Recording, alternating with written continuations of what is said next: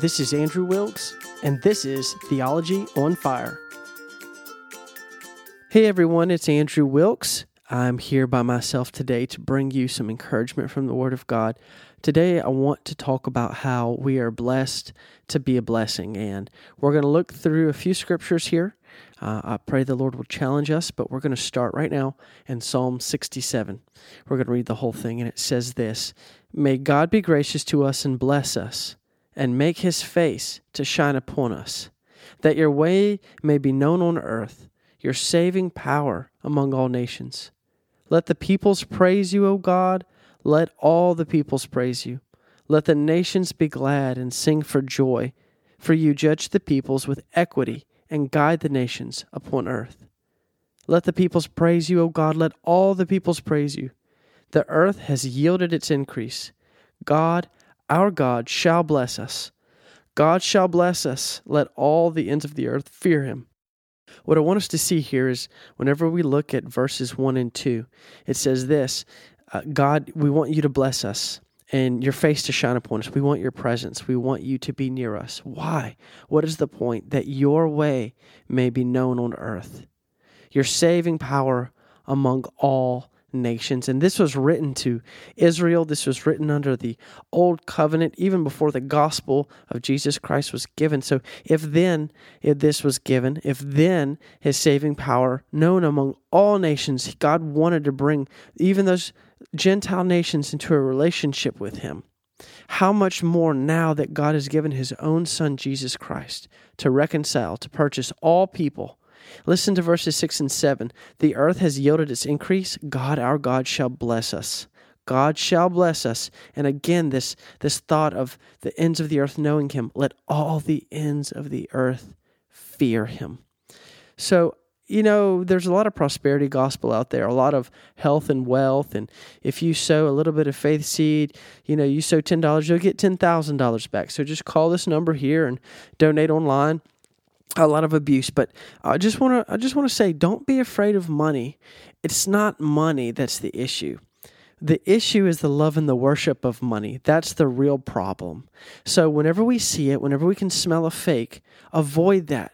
But let's not get caught in that ditch. Let's read more about how god blesses his people. In 1 timothy 6.17 it says this as for the rich in this present age charge them not to be haughty so don't be proud nor to set their hopes on the uncertainty of riches. I mean, stock markets go up, they go down, don't they? But on God, who richly provides us with everything to enjoy. So we we see right here that it's actually God who gives to his people whenever we enjoy things, whenever we're given something. It comes from God. Whenever we have it, he wants us to enjoy it and to recognize the hand that it came from. It says in another psalm, You open your hand and you satisfy every living thing.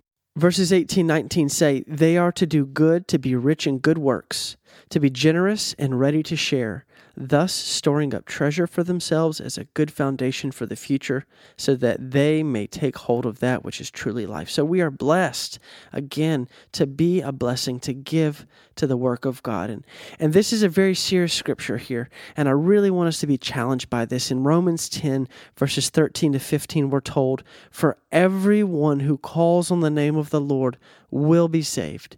How then will they call on him in whom they have not believed? And how are they to believe in him of whom they have never heard? And how are they to hear without someone preaching? And this is for you and me. And how are they to preach unless they are sent? As it is written, How beautiful are the feet of those who preach the good news. We're the ones that have got to send these people out. We are those that must go out with the blessings. If you're hearing me, you know, the majority of listeners, they listen on an iPhone or they listen on a smartphone. We're wealthy. We're wealthy. We even have the free time to listen to this podcast. Let us ask God to use what He has given us Let's not compare one another. Let's just say, God, use me. Use me. Everything you've given me, help me, guide me, show me. I want to give to your kingdom. I want to give financially to see the gospel go forth to those so that other nations, the ends of the earth, will fear you and know you and have your presence in their lives, that people might be saved. We're also told by Jesus, uh, Jesus is recorded in Matthew 9 verse 36 through 38 when he saw the crowds he had compassion for them because they were harassed and helpless like sheep without a shepherd. Just get that picture in your mind. Sheep are helpless creatures. They really are and they're foolish and they need a shepherd to, to keep them together and keep them going to the right place and to help them know where to eat and they were scattered.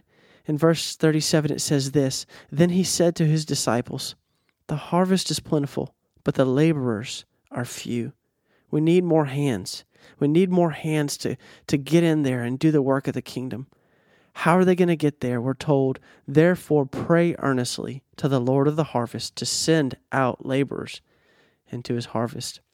We're being told here that there are so many people out there, so many, a harvest of souls, but there are so few of us that are actually laboring, that are actually working to reach these people. And you know, it's not just the missionary, though. That is part of what I'm saying is giving to those sorts of endeavors abroad and locally, but our own lives.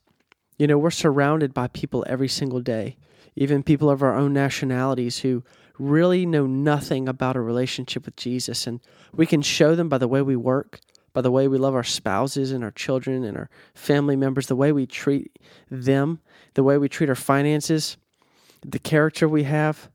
We really want to be laborers. We need to be laborers because there is a harvest. And you know, if you don't bring in a harvest, it rots, it perishes. So let's ask God to bless us so that we might then use this blessing to tell others about Jesus and that his name might be known among all peoples. Father, I pray that you would just speak to our hearts today about what you would want to do. Show us, Lord, the opportunities that you have placed before us every day. Those that come before us, Lord, how we might give, how we might go, and how we might pray to see people praise you. Thank you, Lord. Amen. Thank you for joining us at Theology on Fire. Please subscribe so you won't miss new episodes. All of our information and contact details can be found at theologyonfire.org.